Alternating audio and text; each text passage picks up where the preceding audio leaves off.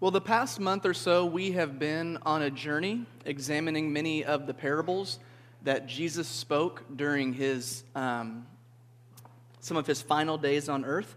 Last week, Pastor Bob talked about the parable of the ten virgins and how it's a warning parable about being ready and paying attention to how we're living during this time between uh, Christ's first and second coming. It's a warning against Christians who want to do Christianity on their own terms, um, apart from community, apart from giving, um, apart from serving, and apart uh, from being vulnerable.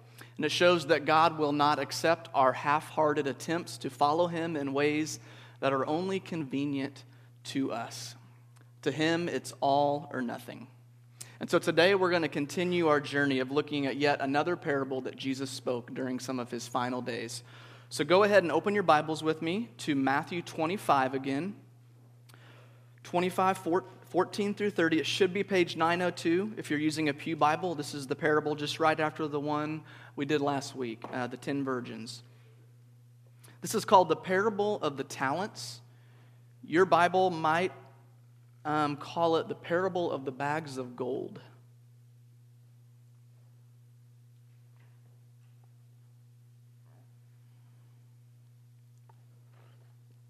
Matthew chapter 25, starting in verse 14. Jesus said again, It will be like a man going on a journey who called his servants and entrusted his wealth to them. To one he gave five bags of gold, to another two bags and to another one bag, each according to his ability. Then he went on his journey. The man who had received five bags of gold went at once and put his money to work and gained five bags more. So also the one with two bags of gold gained two more. But the man who had received one bag went off, dug a hole in the ground, and hid his master's money. After a long time, the master of those servants returned and settled accounts with them. The man who had received five bags of gold brought the other five.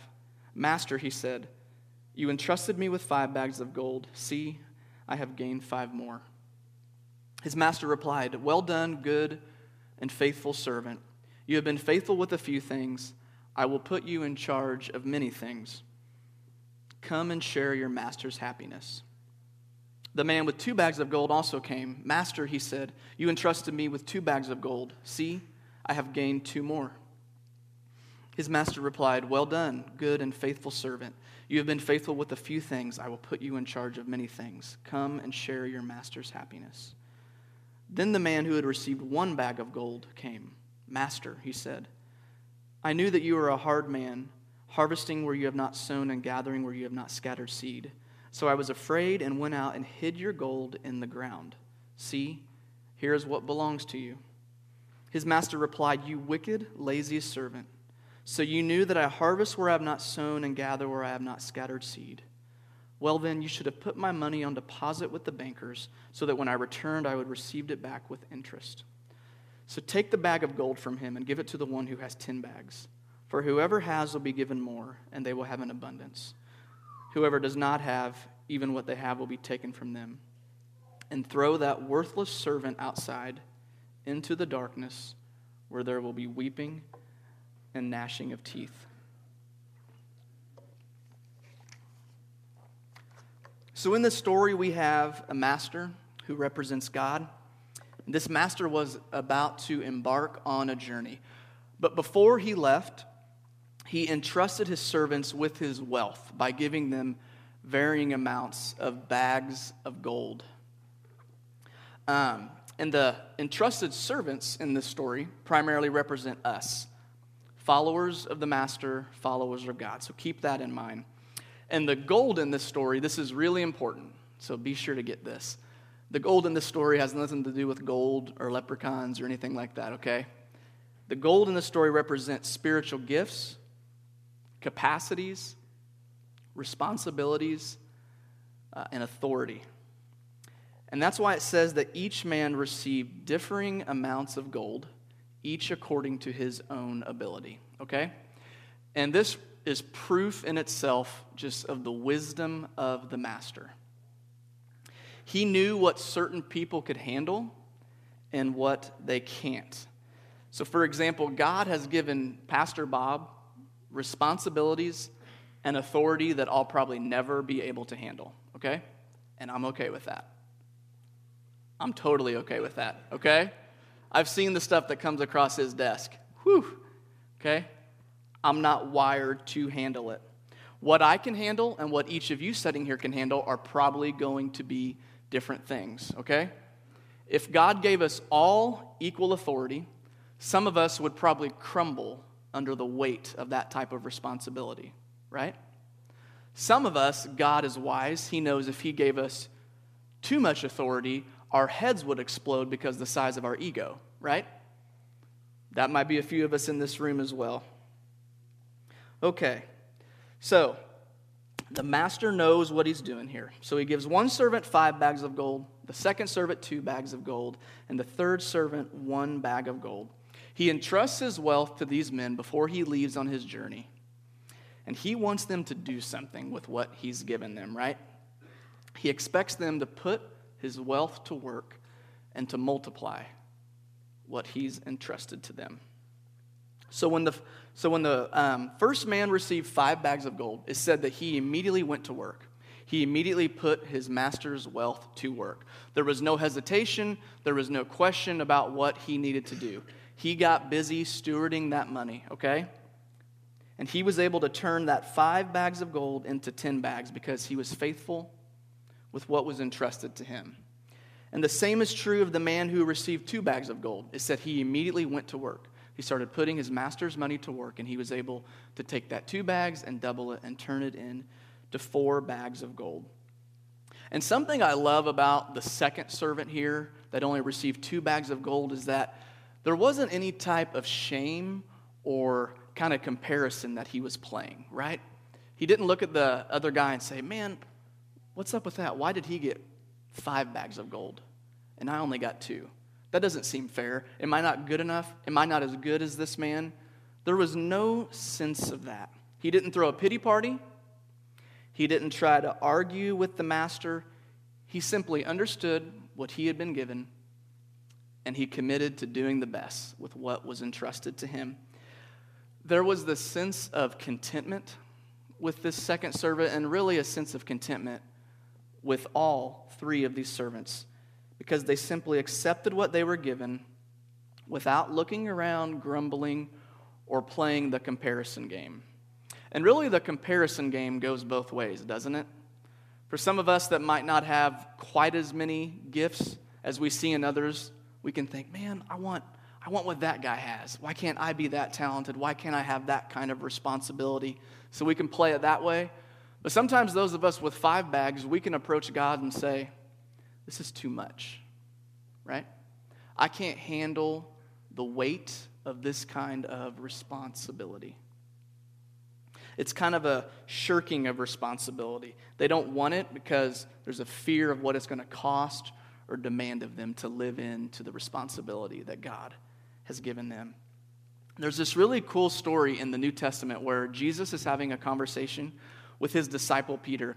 And three different times Jesus asks him, Hey, Peter, do you love me? Yes. Peter, do you love me? Yes. Peter, do you love me? Yes. And Peter's like, he says his heart starts to get heavy because it weighs on him like, Do you doubt that I love you? Like, what's going on, Jesus? And right afterwards, Jesus kind of launches into this short explanation basically of how Peter was going to suffer and die and how his death would bring glory to God. And so that was probably hard news to hear. If somebody told me how I was going to die, that would not be the funnest conversation. And right after Peter heard these hard words, it says that he looked back and the disciple John was just right behind them. John was following them as they were kind of walking along. And after hearing this news, he looks back and points at John and says, Hey, what about him? Kind of like, is, is he going to die too? You know, like, I don't want to want to be alone. And in this cool moment, Jesus just goes, Don't worry about him. What is that to you to know? Worry about yourself, don't worry about him. And it's really this beautiful picture of Jesus teaching his disciples and us today. He's saying, Stop looking around, okay?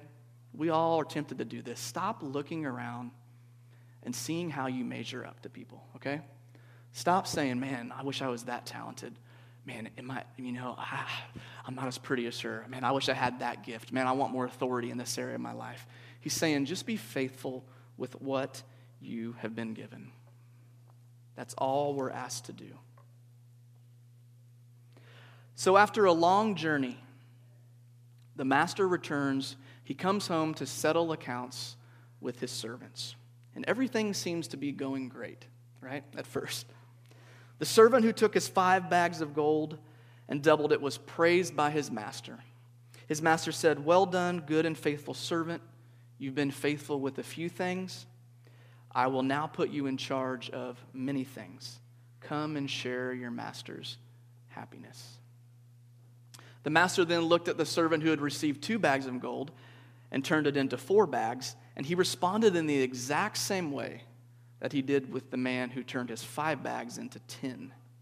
There was no comparison in the eyes of the master of the differing amounts of responsibility of the first two servants. He was equally proud and equally satisfied with both of them for being content and faithful with what he gave them. And the principle here, it may seem obvious, but the principle is if we are faithful with what God gives us, regardless of how big or small it may seem, He will entrust more responsibility and authority to us in our lives. So, those are the first two servants. Now we come to the part where the story starts to turn sour, okay? The master encounters the third and final servant, and things start to get ugly very quickly, right? This is where we're going to spend a decent little chunk of time. So the third servant who had been given one bag of gold approaches the master and says, Hey, I was afraid. I was afraid of losing the money. And so I just kind of went out and hid your gold in the ground. So here it is, man. And the master is furious, okay? He is so angry. He's outraged. He says, You wicked, lazy servant. You should have put my money on deposit with bankers so that when I returned, I would have at least received it, back with interest. That's the least you could have done. Then the master had his bag of gold taken away from him, and he had the worthless servant thrown outside into the darkness where there's weeping and gnashing of teeth. Now, that's quite a response, okay? And I want to hear from you guys. Why do you think the master responded so harshly to this servant? Why is this idea of stewardship so important? Why do you think the master responded so harshly to this third and final servant? He had his gifts and the gold, he had it taken away. He called him wicked, lazy. He had him thrown outside into the darkness where there's weeping and gnashing of teeth, okay? Why did the master respond so harshly? What do you guys think? The floor is open. Yes. I don't know. It's almost like uh, we have a lot of, like you said, we have a lot of responsibility. We're kind of, you know, we may be the uh, the only Christ that some people can see. So it's it's almost, you know, we're responsible to, to spread that. Yeah. To, you know, to show that. Yeah, that's great. He said for some people, we might be the only Christ that they see. So to throw away our giftings and responsibilities in that, yeah, what a shame. It's a good point. What else? Why do you think he responded so harshly to this servant?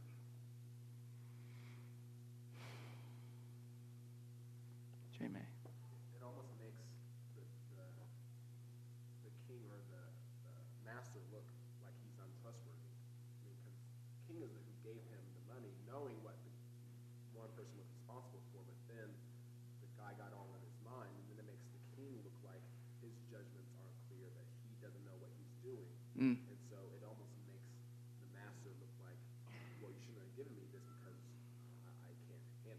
Yeah, yeah, he's saying it kind of makes kind of makes the master look foolish when, yeah, when we don't do with what we've been given. Yeah, that's good. One more, maybe. Anyone else? Brady. I just think there's, there's going to be people that we're called to minister to that won't change their life and won't save them and they won't get it. And we might fail in that regard, but that doesn't mean we should still go after them, still should support that person, still should accept the calling that Christ has called us to. Yeah, yeah, yeah. He's saying that, you know, there might be some people that we invest in and reach out to that we might not ever see change in their life, but we are planting seeds little by little, even if we don't even see that in their lifetime, and we have a responsibility to love them right where they are. Oh, one, one more from the chair of the board. Okay, Aaron. Well, I just think I'm the land, the landowner. Um, I mean, this is, it's life and death, if this is it. There's no plan B. Like, this is my land, this is my livelihood, it's my family, this is God's plan. This is our life, and I'm trusting you. with it. yeah.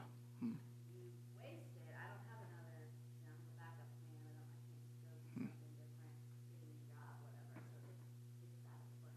Yeah, that's really good. So she, yeah, she's saying so. You know, to the landowner, this is this is life and death. This is my land. This is my family. Like this is my chance. Like steward this well. What I'm giving you. Yeah, very good. Good stuff. Uh, the master, I put.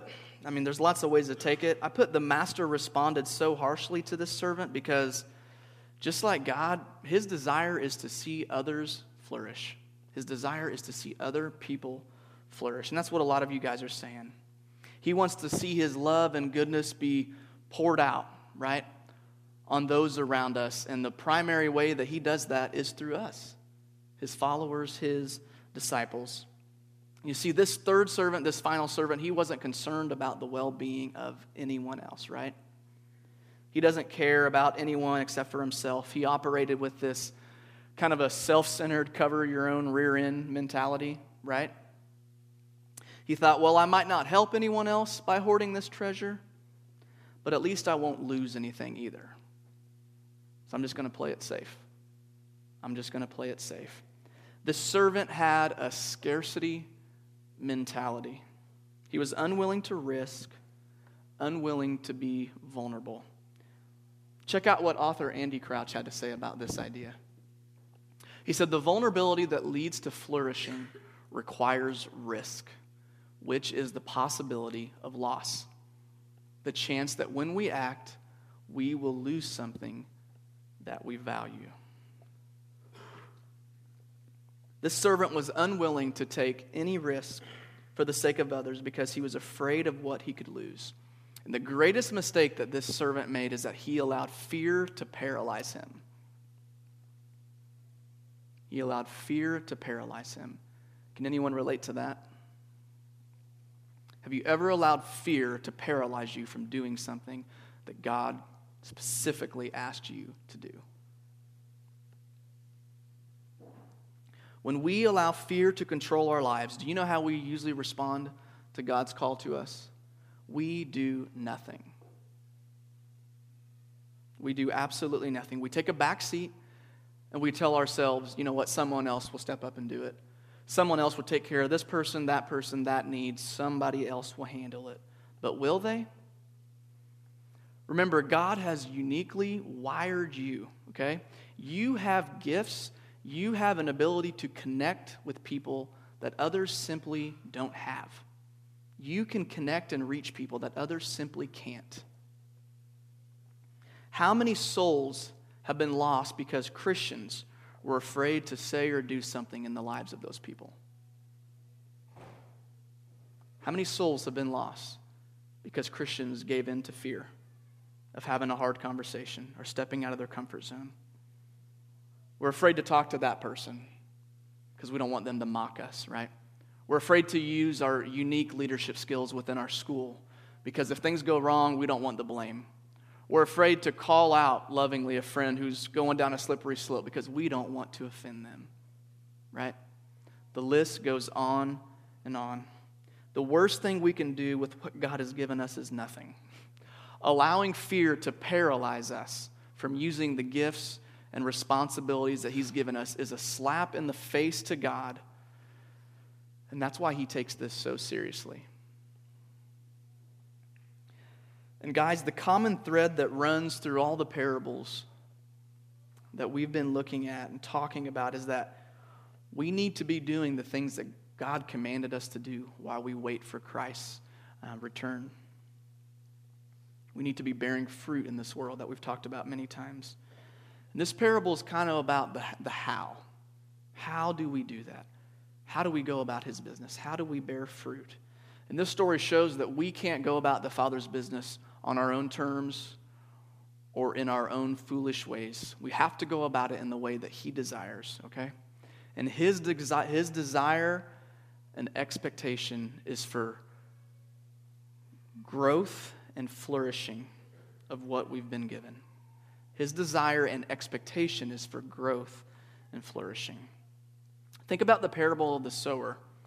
It's kind of the story of a farmer who just scatters seed, seeds everywhere, right? He just spreads seeds all over the place in, in hopes that some of it would take root in order to produce fruit, right? Think of the story of Jesus feeding 5,000. He takes this small lunch, right, of this little boy, just a couple fish, couple loaves of bread, and he multiplies it into enough food to feed 5,000 people miraculously. Both of these stories are examples of how God takes things and multiplies them. God is in the business of multiplying and flourishing. Nothing that you've been given is solely for you. Okay? Remember that. Nothing that you've been given or have experienced is solely for you. All of it is a gift that's meant to be shared for the benefit of others. So if the Father comes back and we've done nothing with what He's given us, then can we really say that we're going about His business? Can we really say that we care about the things that He cares about if we've buried our gifts, buried our responsibilities?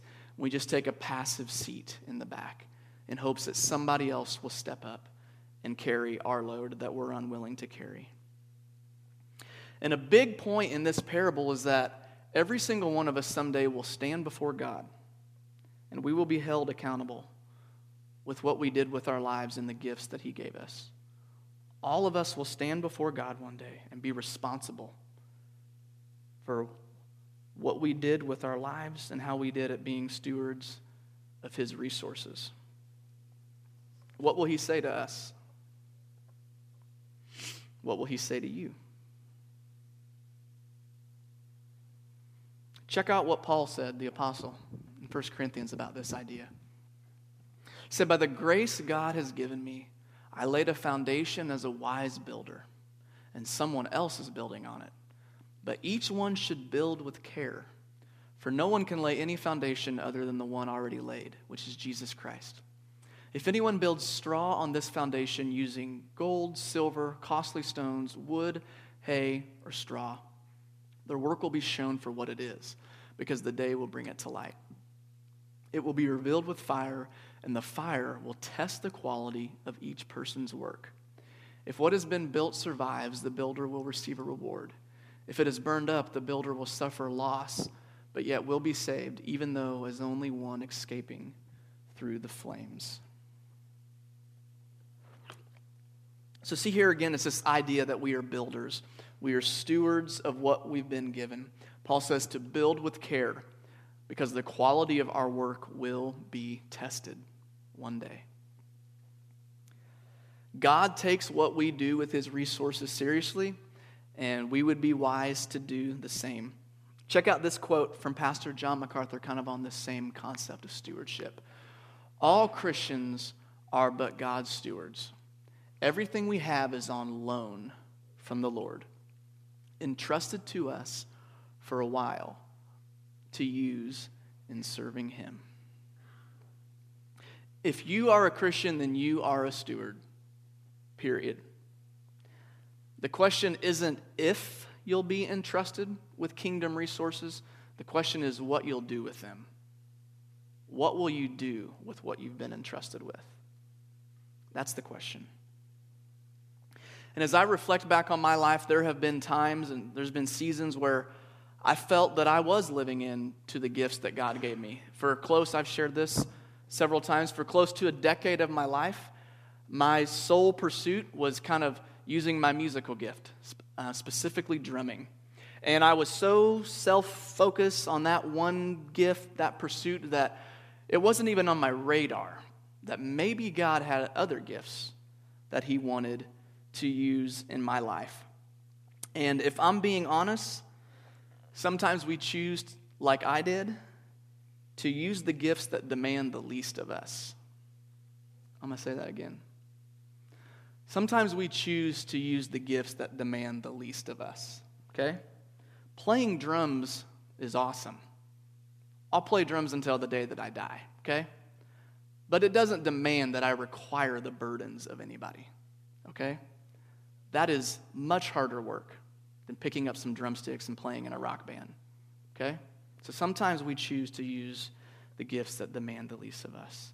And so thankfully, God moved in my life, and through the encouragement of a pastor friend, he kind of led me on the right track and opened my eyes that, whoa, maybe you got some other things to offer beyond just the world of music. And so I dived into it, and before I knew it, I was leading men's studies. I was counseling people, which was crazy. Um, I realized that I maybe had a gift of teaching, and so I started preaching sermons here at Wellspring, okay? Being a pastor was n- not on my radar at all in any way, shape, or form. Okay, this was not a job that would have made the top 100. I didn't know I had any giftings to do something like this. But once I took my eyes off myself, I was able to see that there are other ways God wanted to use me that I hadn't even dreamed of being possible. Ways that I honestly and truly hope have brought a little bit of flourishing to some of the people sitting in these pews today. God has given you exactly what you need to do what He's called you to do. He has uniquely and specifically wired you in, li- in order to live out the calling and desires that He has for your life. And I'm not just talking about your job, we can get so wrapped up in that, or your career. How might God desire to use you? Are you open to Him giving you new or different responsibility and authority in order to help others flourish? What might it look like for you to engage your neighbors, your coworkers, your classmates in a way that points them to God, that shines some light in their life?